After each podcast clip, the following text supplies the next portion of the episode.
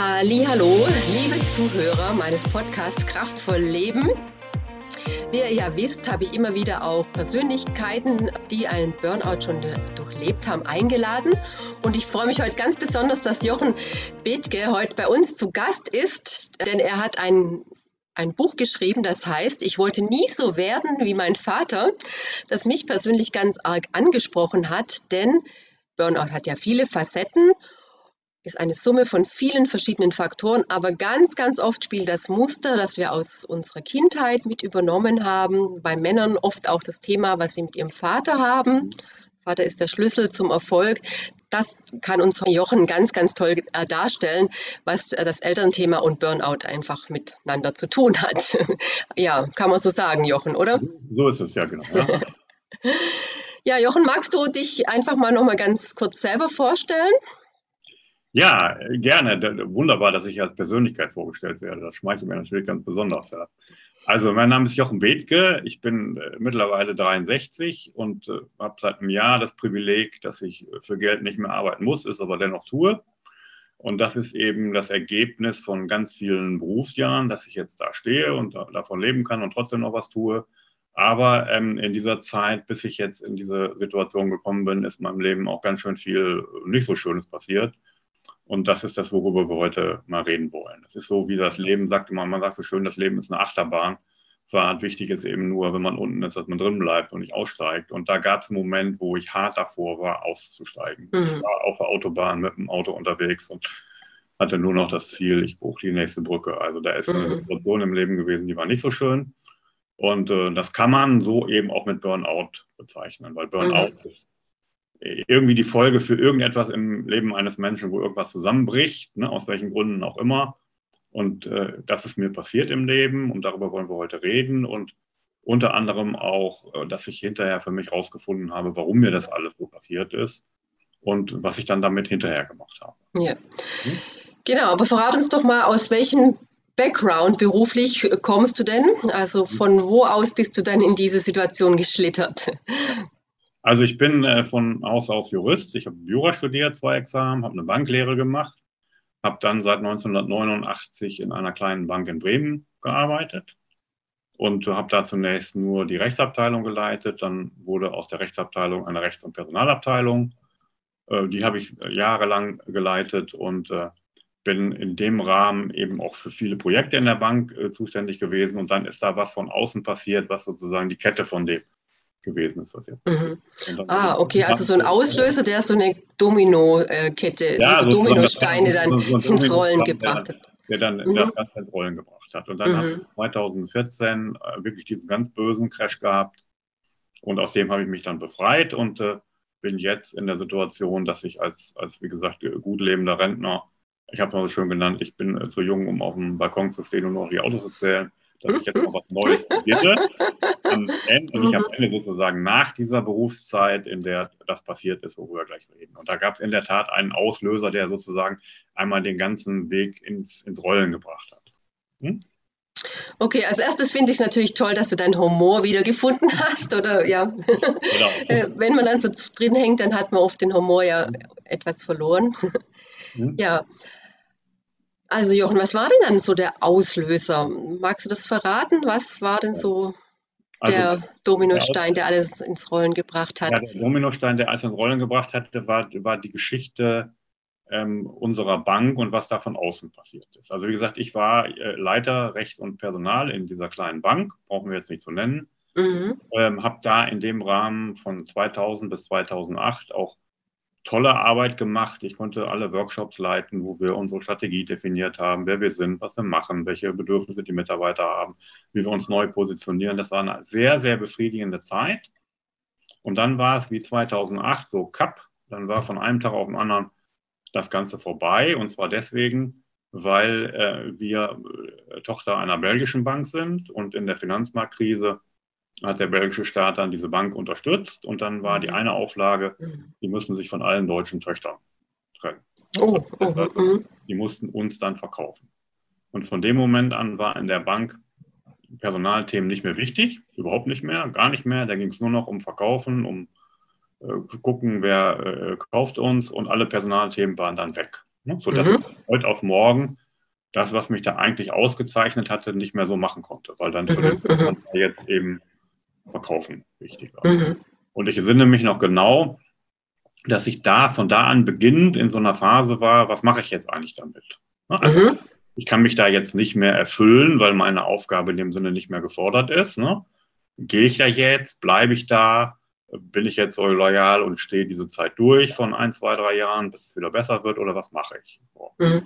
Kann man sagen, das hat dich dann so, ähm, hattest du das Gefühl, du hattest dich vorher so identifiziert auch mit, deinem, mit deiner Aufgabe und plötzlich war so, ich habe mich sehr, sehr identifiziert mhm. Es ist auch sehr möglich gewesen, in der Zeit viele menschliche und persönliche Themen unterzubringen. Die Leute waren ziemlich begeistert über das, was da mhm. laufen ist. Und dann war von einem Tag nur noch äh, Profit im. Mhm, mh. Das heißt also, du konntest auch den Umgang mit den Menschen dort oder mit deinen Mitarbeitern nicht mehr so persönlich gestalten, sondern es war jetzt alles genau. im Hintergrund. Und genau, weil, weil es ging jetzt nur noch darum, mhm. äh, wir machen uns jetzt mhm. verkauft, die Braut hübsch machen, mhm. mhm. werden jetzt verkauft. Und da mhm. konnte ich meine persönlichen Dinge gar nicht mehr, sozusagen das, was mich ausmacht und mein Wert im Leben, nicht mehr leben. Dann gab es eben. Gab es dann so eine Identitätskrise, oder? Da gab es so natürlich, natürlich, eine Identitätskrise. Ähm, und äh, da, da war sozusagen 2010 ungefähr Beginn, war dann sozusagen der Anfang von einem schleichenden Prozess, der irgendwann in diesem in diesem Burnout endete. Weil, wie gesagt, ich konnte da meine Themen nicht mehr unterbringen. Mhm, es ging nur noch darum, einen Käufer zu finden. Äh, der Käufer, den wir dann später gefunden haben, waren äh, amerikanische Finanzinvestoren und die haben ein ganz anderes Klima mit reingebracht. Da spielte der Mensch dann gar keine Rolle mehr und da ging es nur noch um, um den Erfolg und um eine neue Positionierung. Und in dieser Zeit entsinne ich mich, dass ich da in, in, so, einer, in so einer Warteposition war und, und ich mich damals schon gewundert habe, warum komme ich da eigentlich nicht raus? Ne? Also, also was, was hält mich denn dann da? Wenn es denn so ist, dass mich das da nicht befriedigt und das war so, ne? dann äh, wäre es doch jetzt angesagt gewesen, wisst ihr was, wenn ihr jetzt so seid, ihr seid okay, ich bin okay, aber wir passen nicht mehr zusammen, dann mhm. gehe ich. Mhm. Das ist mir mhm. aber nicht gelungen. Ne? Das heißt also, ich mhm. bin sozusagen wie, wie getrieben oder wie festgehalten in dieser Rolle geblieben und bin dann sozusagen sukzessive da reingekommen. Also wenn der Auslöser davon war, dieses es war in der Bank nicht mehr möglich, das zu leben, was mich auszeichnet. Und dann in der Folgezeit kam dazu diese, diese mangelnde Fähigkeit, da auszubrechen. Mhm. Das heißt, du hast dich auch nicht beworben oder auch gar nicht probiert auszubrechen. Das war, du warst wie gelähmt. Ja, ich, ja, ich, war, ich, war, wie gelähmt und mhm. habe stattdessen völlig auf, auf die Karte gesetzt, ich mache mich selbstständig. Also ich habe mhm. Ne, in, in der Bank dann meine Aufgabe so in dem Sinne nicht mehr erfüllen können und habe dann darauf gesetzt, ich baue mir was Selbstständiges auf. Ne? Was okay. ich mhm. nicht, nicht, umgesetzt habe aus, aus verschiedenen Gründen, weil mhm. es nicht ausgereift genug gewesen ist. Damals hatte ich noch nicht die Erfahrung und das Wissen, was ich heute habe. Mhm. Das, mhm. das, war in, in, dem Sinne damals eigentlich, wenn du so willst, ein Strohhalm, an den ich mich geklammert habe. Mhm. Hattest du eine Idee, mit was du dich selbstständig machen könntest? Ja, oder war das jahrelang schon seit 25 Jahren verschiedene Coaching, Mediation. Mhm. Ja, das heißt, ich bin in dem Bereich schon ganz gut unterwegs gewesen, aber immer nur nebenher. Also was das jetzt nun bedeutet, aus der Bank rauszugehen und mich komplett selbstständig zu machen, hatte ich damals keine Ahnung. Mhm, mhm. da war dann auch der Schritt zu groß. Der Schritt mhm. von, der Schritt von, ich bin da jetzt natürlich äh, unzufrieden, aber eben gut bezahlt, hin in so einen Job, der war, der war einfach zu groß. Und so mhm. kam es dann schleichend, dass ich da abgestürzt bin. Mhm. War es dann diese Unzufriedenheit, die dir, die dir die Energie immer mehr geraubt hat, oder was denkst du? Ja, das war die Unzufriedenheit und das Erkennen, dass ich äh, ja, ich habe ja, wenn du, wenn die so, wenn ihr so wollt, ab von dem Zeitpunkt an bis 2008 konnte ich ja ich selbst sein. Da konnte ich mhm. das lesen, was mich auszeichnet, was meine Werte ausmacht. Da mhm. ist ja das, was, Du warst du selbstbestimmter, ne? Selbstbestimmter, da ist mhm. ja das idealerweise für einen guten Job äh, nötig ist, nämlich äh, mhm. Begeisterung intrinsisch mutiert dabei, weil du dein Ding da mhm. machst. Ne? Ja. Und ab 2000, ab, ab dieser Finanzkrise ist ja das, was da gewesen ist, bei mir nur noch mal fremdbestimmt. Mhm, ich habe immer mehr gemerkt, dass ich die Dinge dort tue, die gar nicht mein Ding sind. Mhm. Und das ist ja das, was, was aus meiner Sicht äh, die Hauptursache für einen Burnout ist. Gar nicht so sehr, wenn ich total befriedigende Arbeit mache, dann kann ich elf Stunden am Tag arbeiten. Dann mhm, habe ich mhm. Stress. Ne? Es ist ja, glaube ich, eher der, der negative Stress, der einen in so eine Situation bringt. Ja, und vor allen Dingen halt, äh, auch wenn du, wenn du Dinge machen musst, die dir nicht entsprechen, also wenn du dich verbiegen musst, ja, das macht es ja auch nochmal sehr aus. Also gerade dieses Fremdbestimmte, was du dann gesagt hast, ja, das ist ja das Anstrengende oder Energieraubende. Genau, ja. Ja. Mhm. Ja, so kam das, dass ich dann irgendwie so ab, äh, über einen Zeitraum von zwei, drei Jahren immer weiter abgestürzt bin. Also auf der einen Seite war ich unzufrieden mit dem, was in der Bank abgelaufen ist, weil ich eben mich da nicht verwirklichen konnte. Auf der anderen Seite habe ich nebenher versucht, was anderes aufzubauen, was allerdings viel Luftschloss gewesen ist. Also das ist mhm, gelungen, in Maßen damit äh, zu, äh, Arbeit, zu arbeiten, das habe ich auch getan, aber der Sprung von da raus, was Neues zu machen, war einfach viel zu groß. Und da mhm. habe ich natürlich die Frage gestellt, 2000, Anfang 2014 ist es dann ganz schlimm geworden, dann kam es in der Bank zu wirklich auch in meinem Privatleben zu Zusammenbrücken, zu Panikattacken, zu Angst. Dann ist mir klar geworden, das ist es nicht in der Bank da. Ähm, ich merkte, dass das Klima total schlecht geworden ist, auch mir gegenüber, ist ja ganz klar, weil ich passte ja nicht mehr dazu. Ich habe mhm, ja mhm. wie so ein Undercover-Agent in einer Organisation weitergearbeitet, wo ich gar nicht mehr reinpasste. Die passten nicht zu mir und ich passte nicht mehr zu denen. Und das haben natürlich die Vorstände dann irgendwann auch gespürt und dann wurde es für mich eben echt unangenehm Anfang 2014. Mhm. mhm. okay, also es hat dann von 2008 bis 2014, ist ja doch eine lange Zeit, äh, schon ein paar Jahre gebraucht, bis sich diese Situation, ja, äh, wie du gerade gesagt hast, hat abstürzen lassen, ja, mit bis zu Panikattacken, Ängsten und äh, dann kam alles zusammen. So genau, also zwischen mhm. 2010 und 2014 war die Phase, wo ich so fast wie so ein Doppelleben geführt habe, dass ich auf der mhm. einen Seite da versucht habe, was aufzubauen und auf der anderen Seite diese Unzufriedenheit in der Bank mhm. erlebt habe. Und äh, mhm. mhm. das, das, ja, wie gesagt, ich würde mal eher sagen, der Zeitraum hat ungefähr vier Jahre gedauert, wo das so nebenher lief. Das ist ja so wie, es ist jeden Tag immer wieder ein Stückchen schlechter geworden. Also es gibt so ein so einen Vergleich, den Coaches benutzen mit dem Frosch im Wasser. Ne? Das also, wenn du einen Frosch in kaltes Wasser setzt, fühlt er sich wohl. Wenn du einen Frosch in heißes Wasser setzt, springt er sofort raus. Ne? Und wenn du ihn aber in einem Kessel lässt, wo du das Feuer unten drunter anmachst, dann bleibt er so lange drin, bis er gar ist. Und das ist mhm, mhm. Ne? Es mhm. ändern sich deine Umstände jeden Tag um ein Prozent schlechter. Das kriegst du ja, mit, aber irgendwann ist eben vorbei. Dann ist äh, mhm. ganz unten. Und das war dann eben 2014, dass ich da mhm. Mit nicht mehr klargekommen bin, weil, weil da hatte ich, in meiner innerlichen Sicht hatte ich da gar nichts. Ich hatte keine Zukunft in der Bank. Ich hatte das Risiko, dass ich dort äh, nicht mehr weiterarbeiten kann, was wirklich objektiv auch so war, und hatte stattdessen nichts Neues. Und da ist dann der mhm. Kopf irgendwann abgestürzt und dann bin ich. Also bist du auch emotional voll abgestürzt. Ja, ja, ja, nicht nur emotional, sondern natürlich auch, auch, auch körperlich und gesundheitlich. Ich war dann mhm. in der Klinik. Ich bin mhm. mit äh, Panikattacken und äh, mhm. mhm. Zusammenbruch und wirklich echt mit allen körperlichen Symptomen, die man haben kann, fertig gewesen und bin dann in die mhm. Klinik gekommen. Und, äh, ja, also so typisch Endstadium dann von Burnout. Mhm. wenn du so willst, der, die, die, Ärzte haben damals gesagt, auf einer Depressionsskala von 1 bis 10 war ich bei 9. Mhm. Also das war echt. Und hast du das während dieser, äh, dieser, während diese Abwärtsspirale in diesen Burnout ging, hast du das dann für dich schon realisiert irgendwann? Oder ja, war das, wie du gerade gesagt hast, immer ein Prozent, ein Prozent, dann merkt man es nicht so und es geht so schleichend? Oder, oder war das wirklich, dass du vorher schon gemerkt hast, okay, da geht was in eine Richtung, die geht gar nicht oder die stimmt ja, gar war, nicht. Ja, das war, mhm. sagen wir mal so, ich sagte ja gerade, das ist wie, wie jeden Tag immer wieder, immer wieder ein bisschen Prozent schlechter, solange mhm. es irgendwann knallt. Aber das war natürlich klar, dass, mhm. sagen wir so ungefähr ein Jahr beginnend vor diesem richtigen Absturz, äh, war das so, dass ich, äh, da ging gar nichts mehr. Ne? Da, war, mhm. dass ich, da konnte ich nicht mehr schlafen, da war ich gesundheitlich nicht gut drauf. Und da habe ich eben gemerkt, da habe ich Herzrhythmusstörungen mhm. gekriegt, Schwindel da. Mhm und äh, bis, bis es dann irgendwann Anfang 2014 gar nicht mehr ging. Ja? Ah, also es würdest du, würdest du sagen, die ein Jahr vorher gab es schon wirklich so Frühwarnsysteme, die du dann aber noch nicht deuten konntest.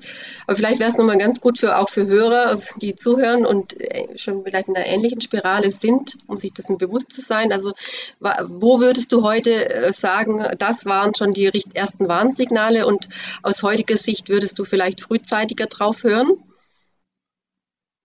Ja. Also, also gerade dieses nicht schlafen können, was du gesagt hast?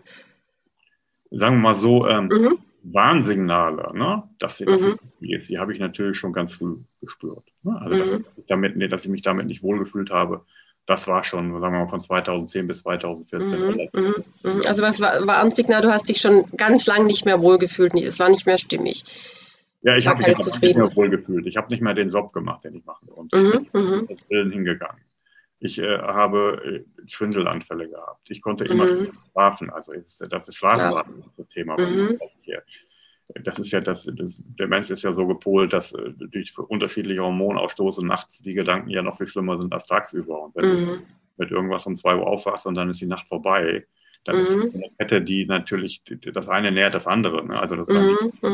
und, und um was haben sich die Gedanken da nachts gekreist? Also gerade um den Job oder was waren da so? Ja, wir haben nicht um den Job gekreist, um die Frage, mhm. meine Zukunft, warum bin ich da, was mhm. ist da? was mache ich stattdessen, äh, was mhm. ist die Alternative dazu. Äh, der Job ist, der war gefährdet, weil, weil wie gesagt, ich, ich, ich, ich habe es eben aus Gründen, über die wir gleich noch reden können, nicht geschafft, da rauszukommen. Aber das war ja offensichtlich, dass ich eigentlich nicht mehr mhm.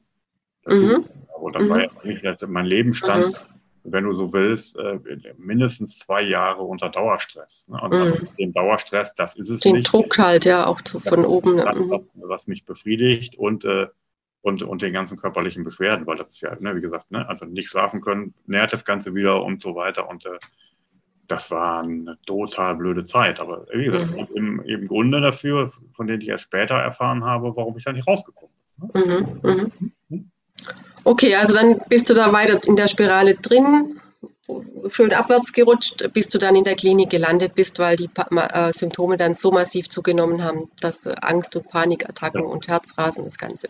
Genau, da warst du in der psychiatrischen Klinik, nehme ich an, oder? So. Ja, da war ich in der psychiatrischen Klinik, mhm. äh, wobei äh, ich das auch nicht weiter aufmalen will, was das für eine Klinik war, weil, mhm. weil ich könnte jetzt im Nachhinein sogar sagen, ich bin gesund geworden, obwohl ich da war, nicht weil ich da war. Also das war schon gut, dass ich in einer Klinik war, dass ich raus war aber ähm, das war da nicht so das Richtige. Das war, ich, mhm. ich will jetzt keine Namen nennen, welche Klinik das war, mhm. aber ich bin eben auch nur hinaus, herausgekommen, weil ich, weil ich selber einen so starken Überlebenswillen hatte später und selber mhm. Berater mir auf die mhm. bin, mhm. weil ich im Nachhinein noch mal ein halbes Jahr mit einem Therapeuten zusammengearbeitet habe. Mhm. Klinik war wenn man so will, erstmal nur so Notaufnahmen. Mhm. Ja, ja, dass man viele, für viele überhaupt, dass man mal aus dieser normalen, äh, belastenden Situation überhaupt mal rauskommt, ja. Ja, weil ich war Und damals, mal Abstand bekommt. Mhm. Ja, ja, das war damals, was ich gerade sagte, mit das Leben ist wie eine Achterbahnfahrt. Wichtig ist, mhm. man mit davon drin bleibt.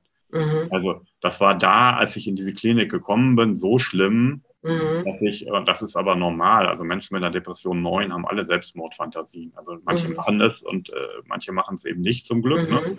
Ne? Aber mhm. Selbstmordfantasien und Wünsche haben sie alle, weil weil, weil es geht gar nicht so sehr, dass man in der Situation sich umbringen will, sondern man will weg von. Man will nicht ja, man will einfach raus aus der Situation. Keine Alternative zu dem so, mhm, nicht, mhm. nicht so leben wollen, ist eben dann, dann gibt es eben nur die, die andere Möglichkeit. Aber das Ziel, sich umzubringen, ist es eigentlich gar nicht. Und ein Freund mhm. von mir hat mal den schönen Satz geprägt, Selbstmord ist eine endgültige Lösung für ein vorübergehendes Problem. Das ist, ist so. Ne? Das heißt, mhm. du hast ein vorübergehendes Problem, du weißt es nicht. Jemand mit einer Depression minus neun weiß es nicht, dass das vorübergehend ist. Der hat für sich das Gefühl, es ist alles zu Ende und mhm. eh keinen Sinn und ihr könnt erzählen, was ihr wollt. Für Millionen Menschen mag das gelten, aber für mich nicht. Ich bin jetzt hier am Ende und für mich geht es nicht weiter. Und da, da, war in der Tat eine Situation, dass ich äh, am Anfang Zeit in der Klinik, ich äh, konnte damals noch am Wochenende sogar nach Hause fahren mit dem Auto und auf, auf einer Rückfahrt bin ich hier auf der Stadtautobahn in Bremen da, mit, äh, wo man 120 fahren darf, mit 170 lang gebrettert und habe überlegt, hoffentlich kommt da jetzt bald eine Brücke, wo ich dagegen donner. Mhm. Dann ging es mhm. mir durch den Kopf, Brücken, Brücken, ja. Brücken. Und äh, damals habe ich gemerkt, wie toll das ist, dass vor jeder Brücke Leitplanken sind. Hat seinen guten Grund. Ja, ja, aber trotzdem, also wir lachen jetzt ja, aber da ja. sieht man ja mal, da, wie du dich da in einer Ausweg, so auswegslosen Situation gesehen hast, dass du das, dass du da das in Erwägung gezogen hast, die gegen ja, die Brücke schon, zu fahren. Ist ja schon gut, gut, dass du das sagst. Also das mhm. 2014 hätte ich das jetzt nicht so lachend erzählt. ja. ja, ja, in der Situation, ja. Aber, ja, aber ich denke halt, weil du ja auch sagst, dass das ging ja, wie wir ja gerade gesagt haben, vier bis fünf, sechs Jahre. Also wenn, am Anfang denkt man natürlich, da gibt es Licht am Ende des Tunnels, aber wenn man schon so lange jetzt in dieser Spirale drin ist, dann gibt, dann ist ja klar, dass man irgendwann auch mal diese Hoffnung aufgegeben hat, dass es je anders und je besser wird. Und man will einfach jetzt endlich mal da, dass es aufhört. Und daher ja diese großen Suizidgedanken dann. Mhm. Genau, genau. So, mhm. Aber das ist, wie gesagt, das war eben ich habe das niemals auch nur entfernt äh, weiter, ist es nie weitergekommen. Das war mhm. einmal. Ansonsten sind das natürlich mhm. immer die Ideen gewesen, da, da aussteigen zu wollen, aber mhm. es ist nie gefährdeter gewesen. Mhm. mhm. Das ist, lassen wir das jetzt aus. Das ist die, die Phase ja. freie Arbeitsbetrieben ich glaub, ja, ich finde halt trotzdem, die Hörer sollten halt das wissen, weil äh, man, ja. man, das unterschätzt man so lange, weißt du? Die, ich finde halt, äh, viele, die Burnout betroffen sind, oder das ist ja das Problem, die leugnen das so sehr, ja, äh, bis zum geht nicht mehr, ja, wollen sie die Situation nicht wahrhaben. Und wir wollen ja auch ein bisschen aufwecken, wer ja. jetzt schon so merkt, okay, ich bin da jetzt auch schon, mir geht es schon ähnlich, dass man einfach, dass die sich bewusst sind, wo landet es, wenn du jetzt nicht vorher genau. schon die Notbremse ziehst. Ja, also, genau, genau. Das, das, das, unterstreiche ich jetzt voll. Und da danke ich dir, genau, dass du da einfach offen bist. Das, auch, das ist jetzt für, mich auch die Mission, die ich ins mhm, mhm. bringe. Und man kann es so ausdrücken, äh, alle Dinge im Leben, die du mhm. eigentlich lösen müsstest, aber es nicht löst, mhm. das Leben vor die Füße. Und zwar mhm. so brutal, mhm. du am Ende mit dem Auto gegen eine Mauer fahren würdest. Ja. Ich sage immer, das ist das Bergaufschiebesymptom. Ja, Man schiebt genau. so viele Dinge vor sich her, aber dann kommt das noch dazu, das und dann wird es immer ein größerer Berg und irgendwann rutscht das Ganze wieder runter und äh, ja, das holt dich früher oder später ein. Ja. Euch da draußen, die, die mhm. ihr zuhört und die ihr merkt, dass auf einer Skala von 1 bis 10 die Symptome kommen. Mhm. gibt so, ähm, äh, du hast ja auch mal eine Podcast-Serie gemacht äh, mit so einem äh, mit so einem Rad für äh, welche Symptome man hat, um, um mm, ja die zwölf Stufen vom Burnout. Ja. Mm. Wer das mit sich mitmacht, ne? Und dann mhm. merkt, äh, ich, äh, das kann ich sehr empfehlen, dieses Tool von dir. Das fand ich sehr gut. Wer, wer das für sich persönlich mal mitmacht, ne? Mhm. und irgendwann für sich persönlich erkennt, dass er bei acht oder neun ist, der kommt da definitiv, definitiv nicht wieder alleine raus. Ja. Völlig, völlig unmöglich. Das und heißt, je frühzeitiger trotzdem jemand sich Unterstützung holt, umso genau, und dann, leichter kann es noch gehen. Ja. Die Größe haben zu sagen, so, ich bin jetzt mhm. und ich lasse mir jetzt helfen. Weil, weil, mhm. weil das kann ich euch mitgeben, wer das nicht tut, der hat in der Tat die Gefahr, da zu landen, wo ich bin. Also wenn man einmal in dieser Schleife drin ist, ne, dann ist in der Tat die Gefahr, dass man am Ende da landet, mhm. wo ich 2014 mhm. gewesen bin. Und da reicht dann zum Schluss irgendwie nur noch ein kleiner Auslöser, ja. Also mein Vater hat es auch mal erlebt, äh, der ist ja auch Banker gewesen, also Vorstand auch von der Bank, war auch im Burnout und da hat dann irgendwann mal nur noch eine Akte aufgeschlagen, da war irgendwas, was er übersehen mhm. hatte, also glaube ich gar nicht so schlimm, aber das war nochmal so ein Stressfaktor, der oben drauf kam und dann hat er gesagt, dann ging mir, also im Nachhinein irgendwann, als er wieder draußen war, hat er gesagt, du, mir ging dann plötzlich der Rollladen zu, ja. ja. Also und ja, plötzlich ging gar nichts mehr. Ja, diese ja. eine war dann das fast, also der Tropfen, der das fast zum Überlaufen gebracht hat. Und dann ja war er voll in dem im Burnout. Er wollte sich umbringen. Er hat kein, kein, hat nicht kein Licht mehr gesehen. Alles ja ähm, hat äh, Wahnvorstellungen gehabt und so, dass die alle Kollegen gegen ihn sind, dass in der Bildzeitung kommt, weil er der inkompetenteste Banker ist und so. Also alles Mögliche genau. dann, also da war, äh, da war wirklich die Leinwand zu, davon nicht mehr klar denken können, nichts. Ja, also das hat dann auch Monate gedauert, bis er dann. Ja, ja, ja das, das, das, ist so. Das, ich, ich finde mich auch, dass ich in der letzten Phase, ich habe dann am Morgen vor dem Schreibtisch gesessen und äh, mhm. äh, gar nicht, was ich da tue und was da passiert. Mhm. Das, was dann da das fast zum Überlaufen bringt, das sind, das sind kleine Dinge, die dann auf einmal unlösbar lösbar werden. Also ja, ja, die dann noch on top kommen und dann ist dann vorbei. Eine Routineaufgabe, die du normalerweise mit links machst und mhm. nicht mehr. Und das ist mhm. das, was ja. dann das Ganze zum Überlaufen. Mhm. Die einfachsten Sachen zu schwer werden und dann knallt es irgendwann. Mhm. Hm? Ja, um dann jetzt mal, äh, Jochen, noch einen, Etat, äh, noch einen Schritt weiter zu gehen. Also dann warst du ja in der Klinik, du sagtest, irgendwann mhm. hast du auch noch äh, selber mit dem Therapeut dann weiter nach der Klinik gearbeitet.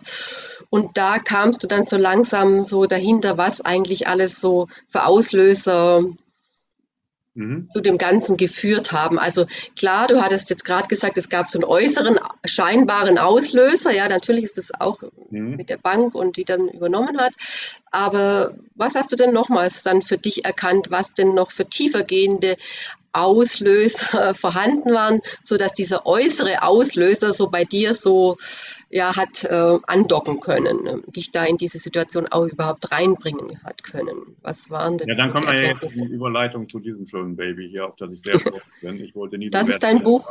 Ist ja. Ich wollte nie so werden wie mein Vater, was ich äh, vor drei oder äh, drei Jahren äh, fertiggestellt habe und was mich damit beschäftigt hat. Und, äh, mhm mir ist dann ganz deutlich geworden, auch durch eigene Beschäftigung und auch mit viel mit Freunden. Ich habe sehr gute Freunde. Interessanterweise das ist jetzt kein Seitenhieb gegen Männer und Frauen, aber in der Krise, als ich damals wirklich echt ganz unten war, hatte ich zwei liebe Männer, Freunde, die zu mir gestanden haben.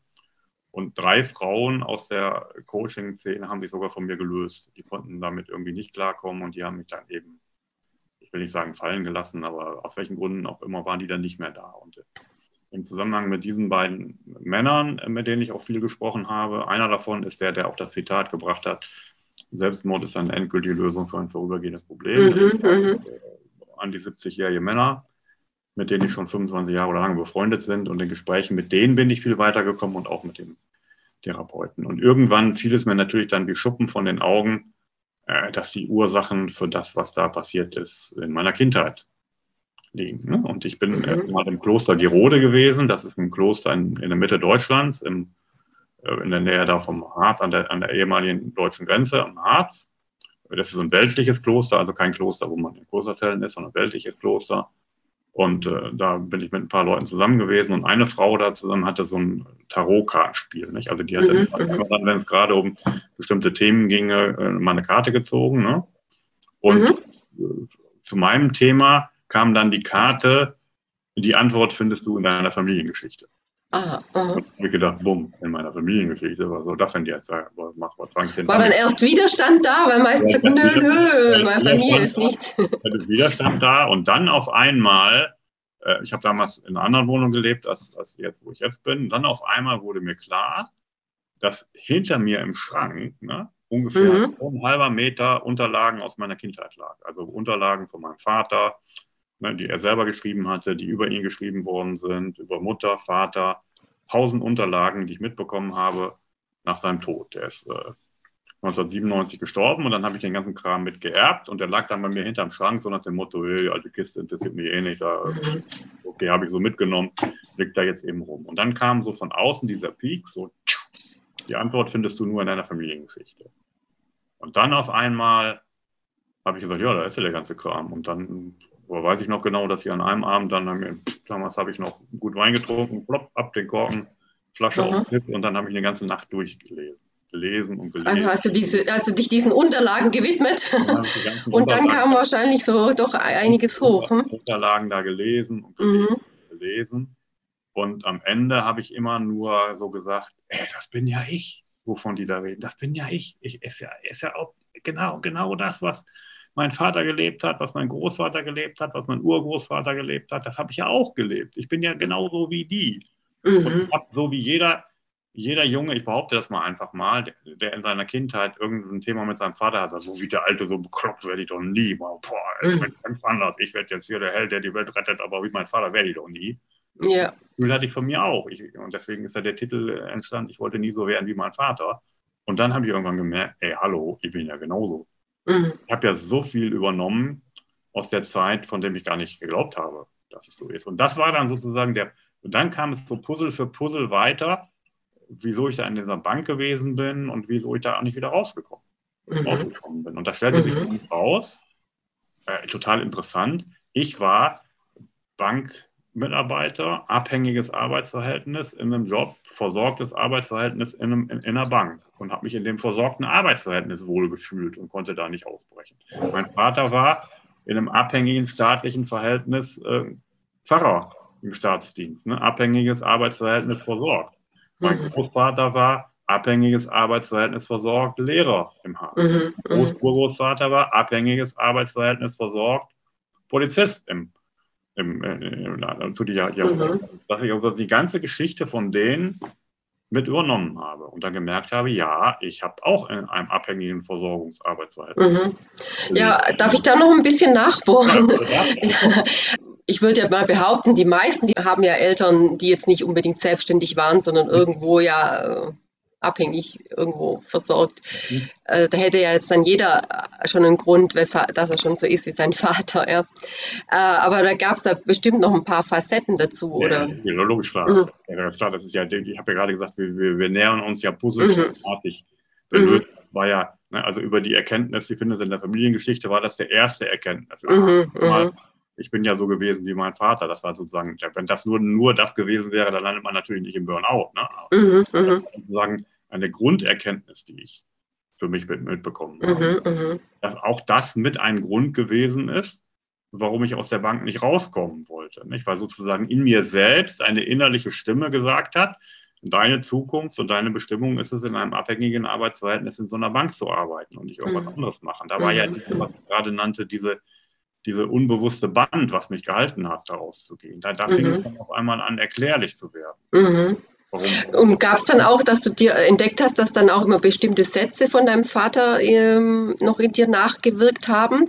So, also Nee, dass man das nicht macht, dass nee. man den sicheren Job ja nicht aufgibt oder so. Das, nee, das war eher mein, die, die, die Botschaften, die von meinem Vater rübergekommen sind, sind eher durch, durch, durch, durch Leben entstanden. Mhm, also mhm. tatsächlich aussprechen, sondern durch die Art und Weise, wie er sich verhalten mhm, hat.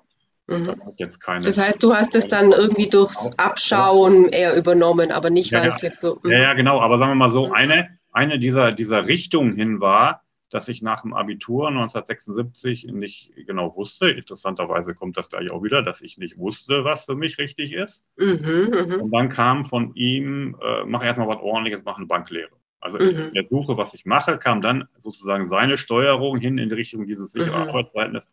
Mach erstmal eine Banklehre. Und dann habe ich eben die mhm. Banklehre gemacht und so bin ich in den Zug reingekommen. Das hat er mir aber nicht vorgeschrieben, sondern das war einfach in seiner Welt ganz natürlich, mir vorzuschlagen, mhm. mach erstmal was ordentliches, mach eine mhm. Banklehre. Mhm. Wo bin ich in diese Richtung dann reingekommen? Und das war übrigens total interessant. Also die Aufarbeitung später hat für mich gezeigt, dass ich so lange bis 2008 ne, war ich in äußeren Umständen, in denen ich mich gut gefühlt hatte, aber die waren von außen vorgegeben. Ne? Also mhm.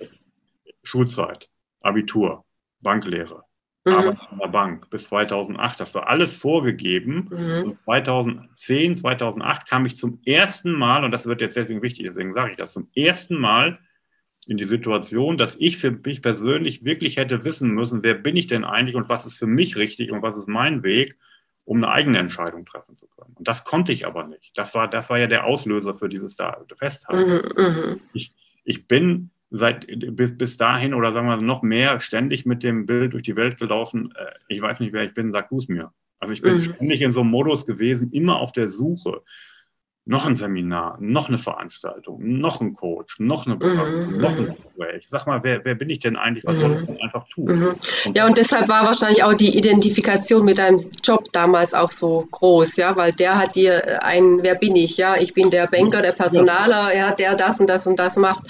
Aber als das, als das dir, als es weggebrochen ist, genau, dann war es ja da deswegen so in der Luft. Deshalb war es ja so für dich so schlimm, ja, weil du dann nicht mehr ja. wusstest, was bin ich jetzt ohne dem Ganzen, ja. Genau, was bin ich jetzt ohne das Ganze? Das ist ja, ja die, mhm. das ist ja die Grundursache mhm. Out ist ja dann, dass du weißt nicht, wer du bist und was du tust, mhm. tust etwas Fremdbestimmtes. Mhm. mhm. Und wir sind ja gerade dabei herauszuarbeiten, das habe ich ja mhm. erkannt, dass ich da was mhm. Fremdbestimmtes warum bin ich denn da nicht rausgekommen? Was ist denn gewesen? Und dabei so die erste Kette war, die Erkenntnis, ich bin geworden wie mein Vater. Meine, meine Großeltern, mein Vater, die waren auch alle so, ich bin in diese Welt reingekommen.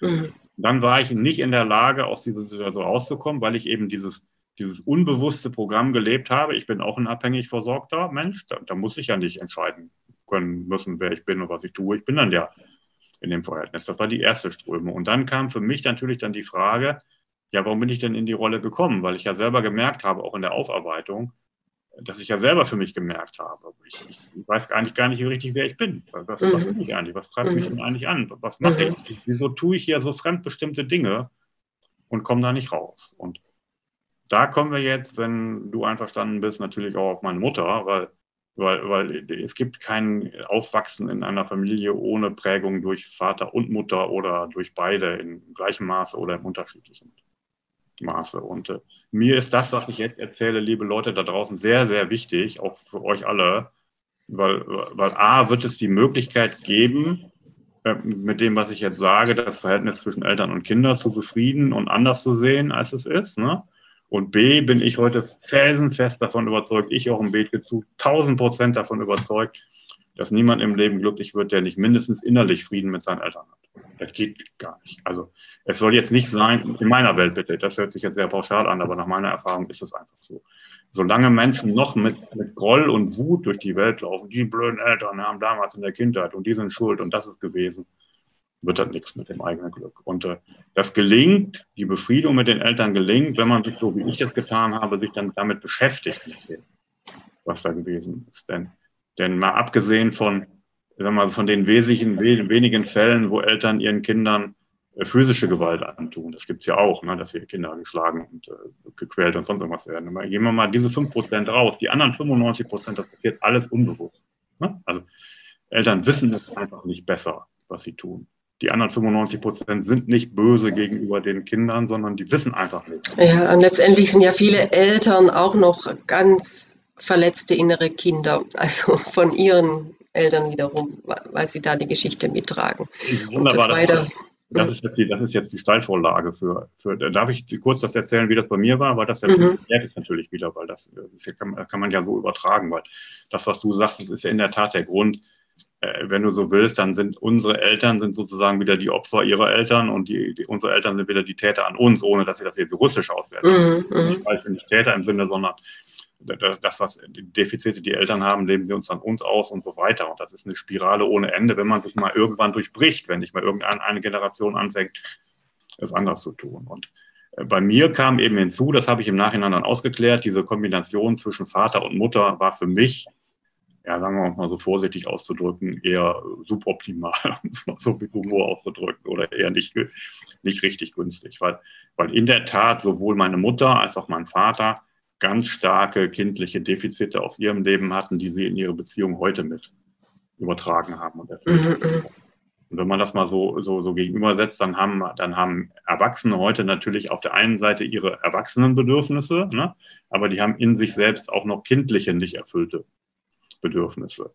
Und es ist ganz häufig so, dass, dass sich Menschen treffen, könnt ihr ja mal in euch hineinführen da draußen, ob ihr auch solche Fälle kennt oder euch das mal passiert ist. Es ist ja ganz häufig, dass man beide Frau und Mann gehen in eine Beziehung mit der Erwartung rein, der andere ist jetzt der Heilsbringer für mich, der ist jetzt dafür da, um mich glücklich zu machen und mhm. endlich mir bedingungslose Liebe geben, die ich mein Leben nicht bekommen habe und der muss es erfüllen. Ja, ja, der füllt jetzt mein, mein, äh, mein genau. Mangel, mein Loch. Genau, da geht man da so verliebt rein, bläst mhm. sich auf und nach einem Jahr kommt, nee, der ist aber gar nicht der Heiland und dann fängt der Krieg an. Na, dann ist ja.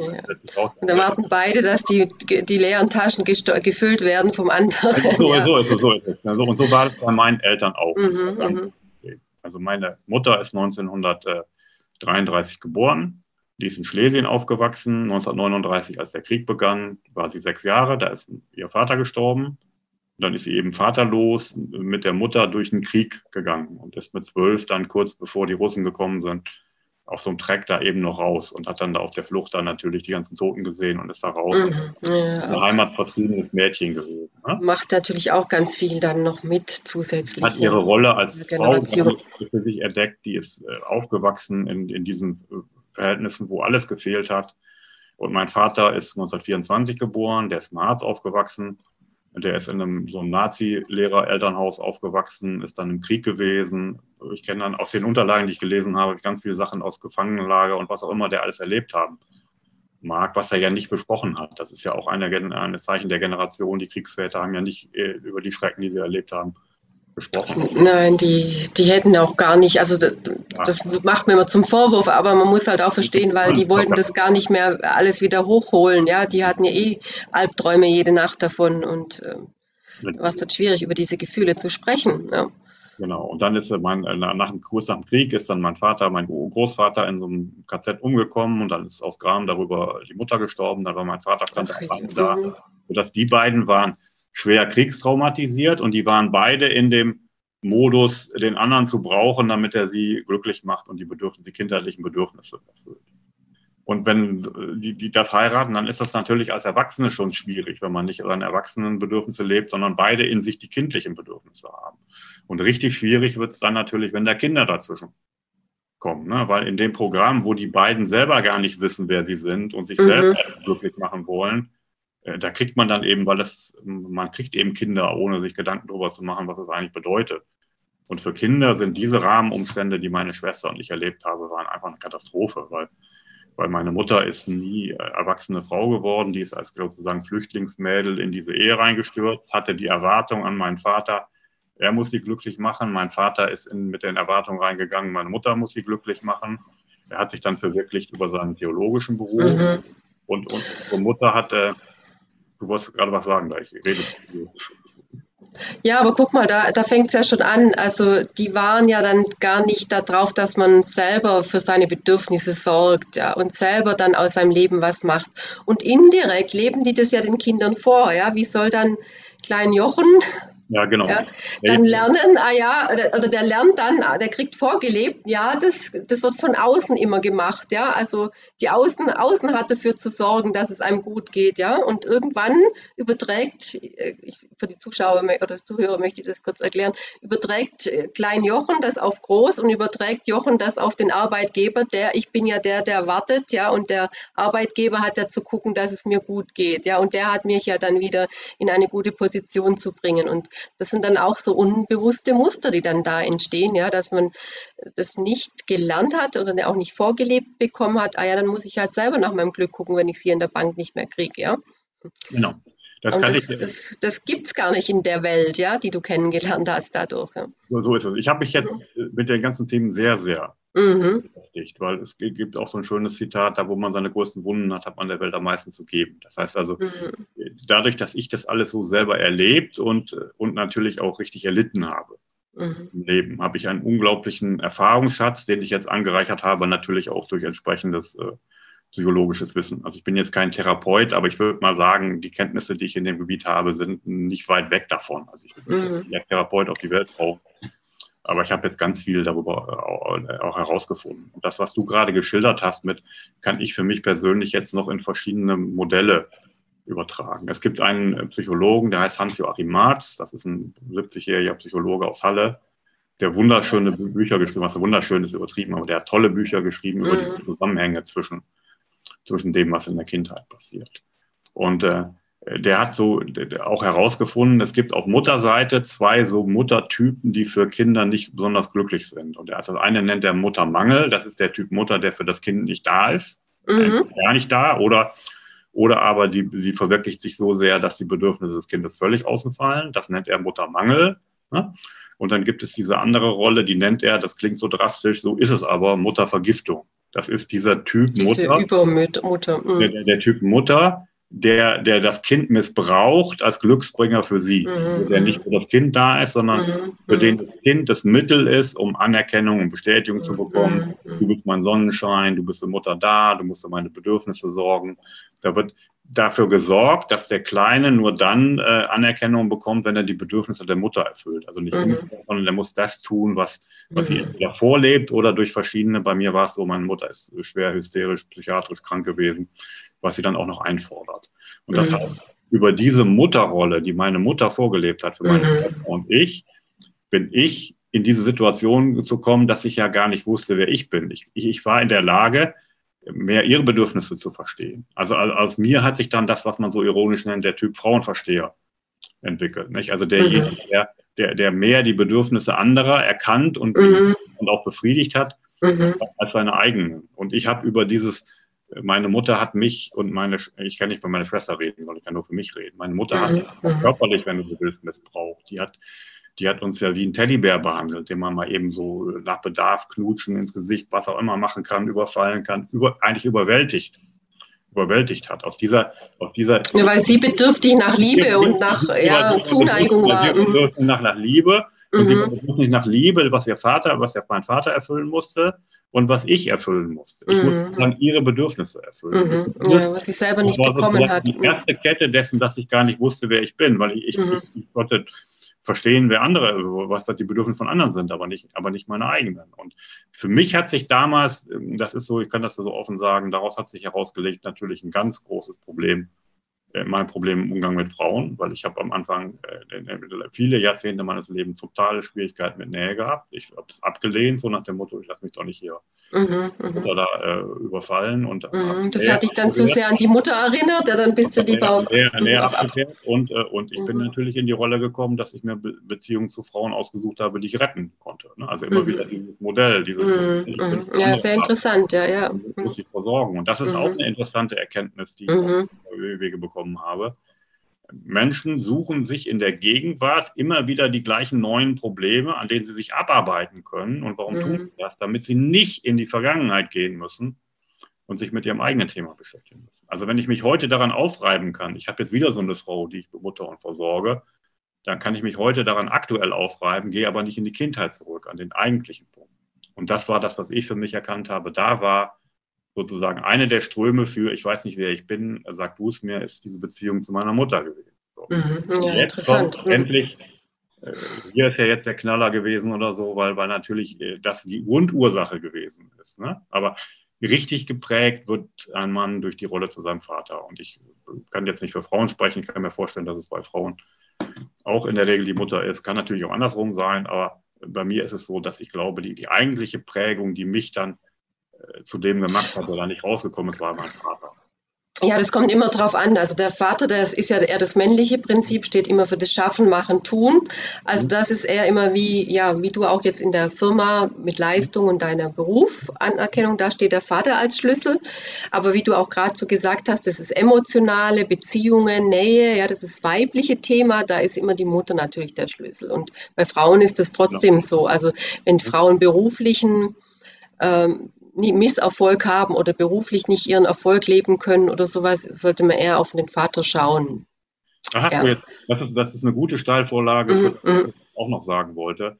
Ähm, das sehe ich, das sehe ich genauso wie du. Es ist, ich will das jetzt relativieren. Das ist nicht Männer, Vater, Mutter, mhm. Töchter, sondern mhm. es kommt darauf an, wo, wo die Hemmung. Für welchen Aspekt auch, ja. Mhm. Gerhard Hüther ist ein, ein, ein, Neurologe, der sich mit Gehirnforschung und vielen Dingen beschäftigt. Ich finde den total klasse, den man kann mhm. empfehlen. Der hat gesagt, dass uns alle, uns alle Menschen, dich, Melanie und mich und jede anderen Menschen da draußen im Grunde genommen zwei Bedürfnisse durchs Leben führen. Das eine ist das Bedürfnis nach Nähe, Geborgenheit, Zugehörigkeit. Ne? Und das zweite ist das Bedürfnis nach Freiheit, nach Potenzialentfaltung. Für die Versorgung mit der Nähe, Geborgenheit, Zuwendung ist, das ist die mütterliche Aufgabe. Mhm. Väterliche Aufgabe in einer Ehe im Verhältnis zu Kindern ist es, äh, dem, dem Mann oder Frau eben den Weg nach außen zu weisen. Das Potenzial zu entfalten kann man eben nur, wenn man sich vom Rockzipfel der Mutter mal löst ne? und dann eben mal nach draußen geht. Also nicht nur mhm. hier mal an, an der mhm. dranhängt, sondern muss man eben auch mal rausgehen. Bedürfnisse erfüllen. Mhm. Ja, was ich selber nicht bekommen hat. Die erste Kette dessen, dass ich gar nicht wusste, wer ich bin, weil ich, mhm. ich, ich konnte verstehen, wer andere, was die Bedürfnisse von anderen sind, aber nicht, aber nicht meine eigenen. Und für mich hat sich damals, das ist so, ich kann das so offen sagen, daraus hat sich herausgelegt natürlich ein ganz großes Problem mein Problem im Umgang mit Frauen, weil ich habe am Anfang äh, viele Jahrzehnte meines Lebens totale Schwierigkeiten mit Nähe gehabt. Ich habe das abgelehnt, so nach dem Motto, ich lasse mich doch nicht hier mhm, mhm. oder da äh, überfallen. Und, mhm, das hat dich dann zu sehr an die Mutter erinnert, ja, dann bist du lieber auf, näher, näher auf abgekehrt. Und, äh, und ich bin mhm. natürlich in die Rolle gekommen, dass ich mir Be Beziehungen zu Frauen ausgesucht habe, die ich retten konnte. Ne? Also immer mhm. wieder dieses Modell, dieses mhm, Ja, sehr interessant, ja, ja. Muss ich versorgen. Und das ist auch eine interessante Erkenntnis, die Wege bekomme bekommen habe. Menschen suchen sich in der Gegenwart immer wieder die gleichen neuen Probleme, an denen sie sich abarbeiten können. Und warum mhm. tun sie das? Damit sie nicht in die Vergangenheit gehen müssen und sich mit ihrem eigenen Thema beschäftigen müssen. Also wenn ich mich heute daran aufreiben kann, ich habe jetzt wieder so eine Frau, die ich bemutter und versorge, dann kann ich mich heute daran aktuell aufreiben, gehe aber nicht in die Kindheit zurück, an den eigentlichen Punkt. Und das war das, was ich für mich erkannt habe. Da war sozusagen eine der Ströme für, ich weiß nicht, wer ich bin, sag du es mir, ist diese Beziehung zu meiner Mutter gewesen. So. Mhm, ja, interessant. Kommt. Endlich, äh, hier ist ja jetzt der Knaller gewesen oder so, weil, weil natürlich äh, das die Grundursache gewesen ist. Ne? Aber richtig geprägt wird ein Mann durch die Rolle zu seinem Vater. Und ich kann jetzt nicht für Frauen sprechen, ich kann mir vorstellen, dass es bei Frauen auch in der Regel die Mutter ist. Kann natürlich auch andersrum sein, aber bei mir ist es so, dass ich glaube, die, die eigentliche Prägung, die mich dann zu dem gemacht hat, der da nicht rausgekommen ist, war mein Vater. Ja, das kommt immer drauf an. Also der Vater, das ist ja eher das männliche Prinzip, steht immer für das Schaffen, Machen, Tun. Also mhm. das ist eher immer wie, ja, wie du auch jetzt in der Firma mit Leistung und deiner Berufanerkennung, da steht der Vater als Schlüssel. Aber wie du auch gerade so gesagt hast, das ist emotionale Beziehungen, Nähe, ja, das ist weibliche Thema, da ist immer die Mutter natürlich der Schlüssel. Und bei Frauen ist das trotzdem ja. so. Also wenn mhm. Frauen beruflichen ähm, Misserfolg haben oder beruflich nicht ihren Erfolg leben können oder sowas, sollte man eher auf den Vater schauen. Aha, ja. das, ist, das ist eine gute Steilvorlage, mm, für, mm. was ich auch noch sagen wollte. Ähm, das sehe ich, das sehe ich genauso wie du. Ist, ich will das jetzt relativieren. Das ist nicht Männer, Vater, Mutter, mhm. Töchter, sondern mhm. es kommt darauf an, wo, wo die Hemmung. Für welchen Aspekt auch, ja. Mhm. Gerhard Hüther ist ein, ein, Neurologe, der sich mit Gehirnforschung und vielen Dingen beschäftigt. Ich finde den total klasse, den man kann mhm. empfehlen. Der hat gesagt, dass uns alle, uns alle Menschen, dich, Melanie und mich und jede anderen Menschen da draußen im Grunde genommen zwei Bedürfnisse durchs Leben führen. Das eine ist das Bedürfnis nach Nähe, Geborgenheit, Zugehörigkeit. Ne? Und das zweite ist das Bedürfnis nach Freiheit, nach Potenzialentfaltung. Für die Versorgung mit der Nähe, Geborgenheit, Zuwendung ist, das ist die mütterliche Aufgabe. Mhm. Väterliche Aufgabe in einer Ehe im Verhältnis zu Kindern ist es, äh, dem, dem Mann oder Frau eben den Weg nach außen zu weisen. Das Potenzial zu entfalten kann man eben nur, wenn man sich vom Rockzipfel der Mutter mal löst ne? und dann eben mal nach draußen geht. Also nicht nur mhm. hier mal an, an der Kirche dranhängt, sondern muss man eben auch mal rausgehen und was Neues entdecken. Und der Vater ist dazu da, Mann oder Frau, Mädchen oder Junge, ne, diesen, diese, diese Abkapselung von der Mutter zu ermöglichen, von dieser Verbindung, von dieser Symbiose mit der Mutter raus in die Welt. Ne?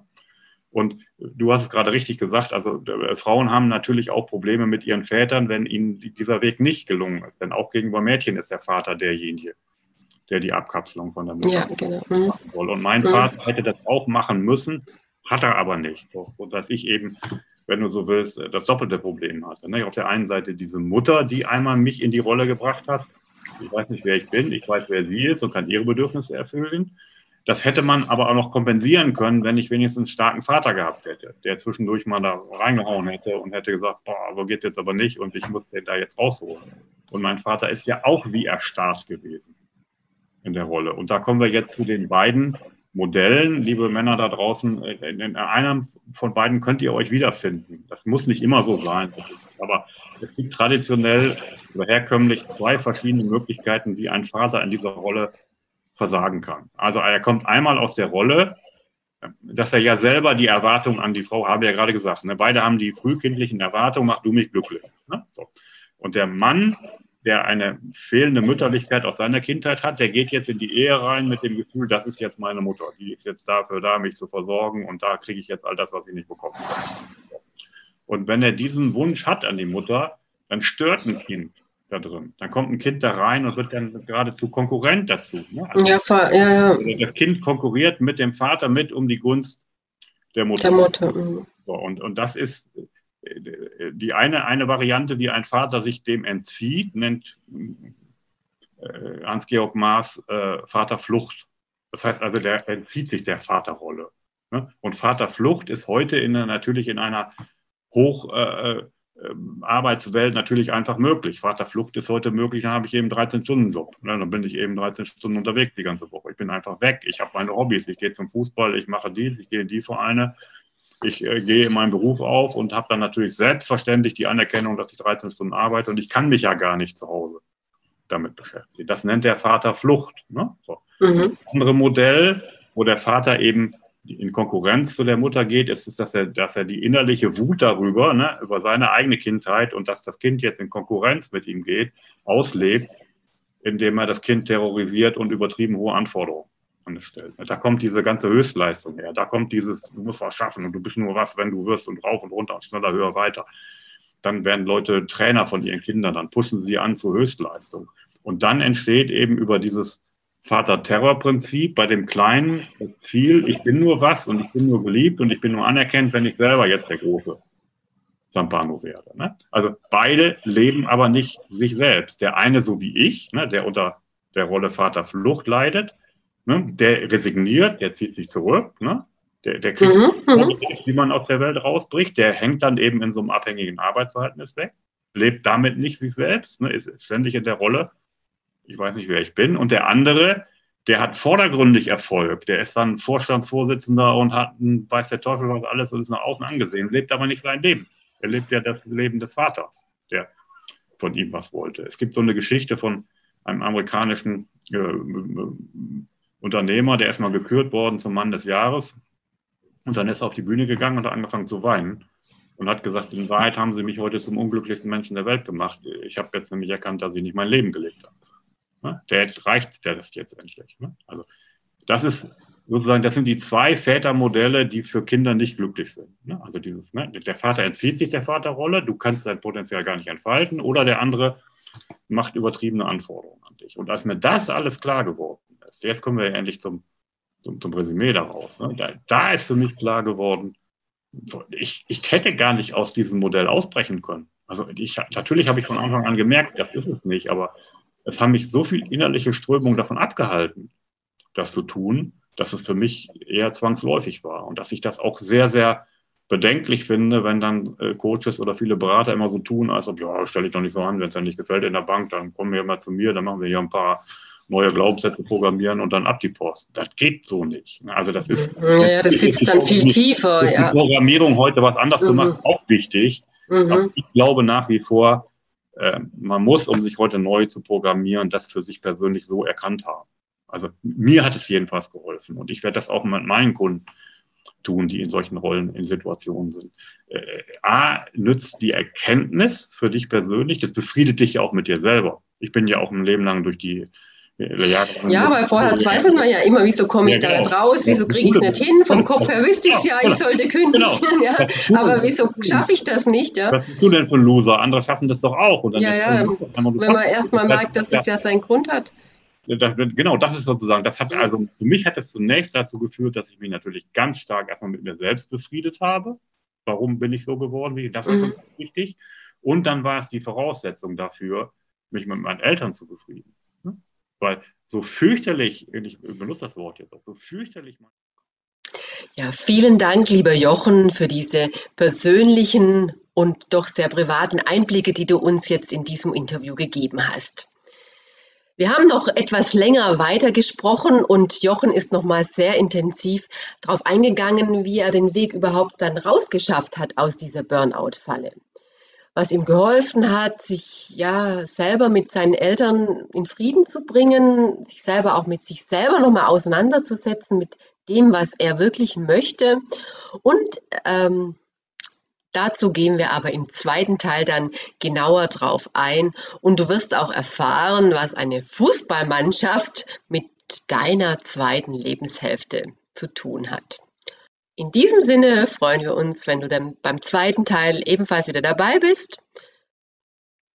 Ach, und fast hätte ich es natürlich noch vergessen, wenn du an deinem inneren Kind arbeiten möchtest, dann komm doch eventuell auch in meinen äh, gemeinsamen Emotional Stark Club. Der Club ist eine monatliche Mitgliedschaft in einer Kleingruppe von feinfühligen, emotionalen Menschen, äh, die einfach daran arbeiten wollen, innerlich immer mehr gestärkter und stabiler zu sein und sich nicht so sehr von den negativen Einflüssen, sei es auch die Eltern so weiter runterziehen zu lassen. Jedes, jeden Monat haben wir ein anderes Thema und aktuell wird das Thema Heilung oder Aussöhnung auch mit dem inneren Kind dran sein. Also jetzt ab sofort kannst du auch noch mal mit einsteigen, wenn du daran Interesse hast. Und wahrscheinlich werden wir uns da so zwei Monate intensiv auch mit dem Thema innerem Kind beschäftigen. Ich schreibe dir den Link auf jeden Fall auch hier unten in die Show Notes. Wenn du dazu Fragen hast, dann schreib mich auch einfach an. Äh, können auch gerne noch mal persönlich drüber sprechen. Und dann freue ich mich, wenn wir uns vielleicht dann auch in dem Club sehen und ähm, weiter dran arbeiten. Mehr Infos zu Jochen und seinem Buch findest du außerdem in den Show Notes. Und nun, ja, lass uns gespannt sein auf den zweiten Teil.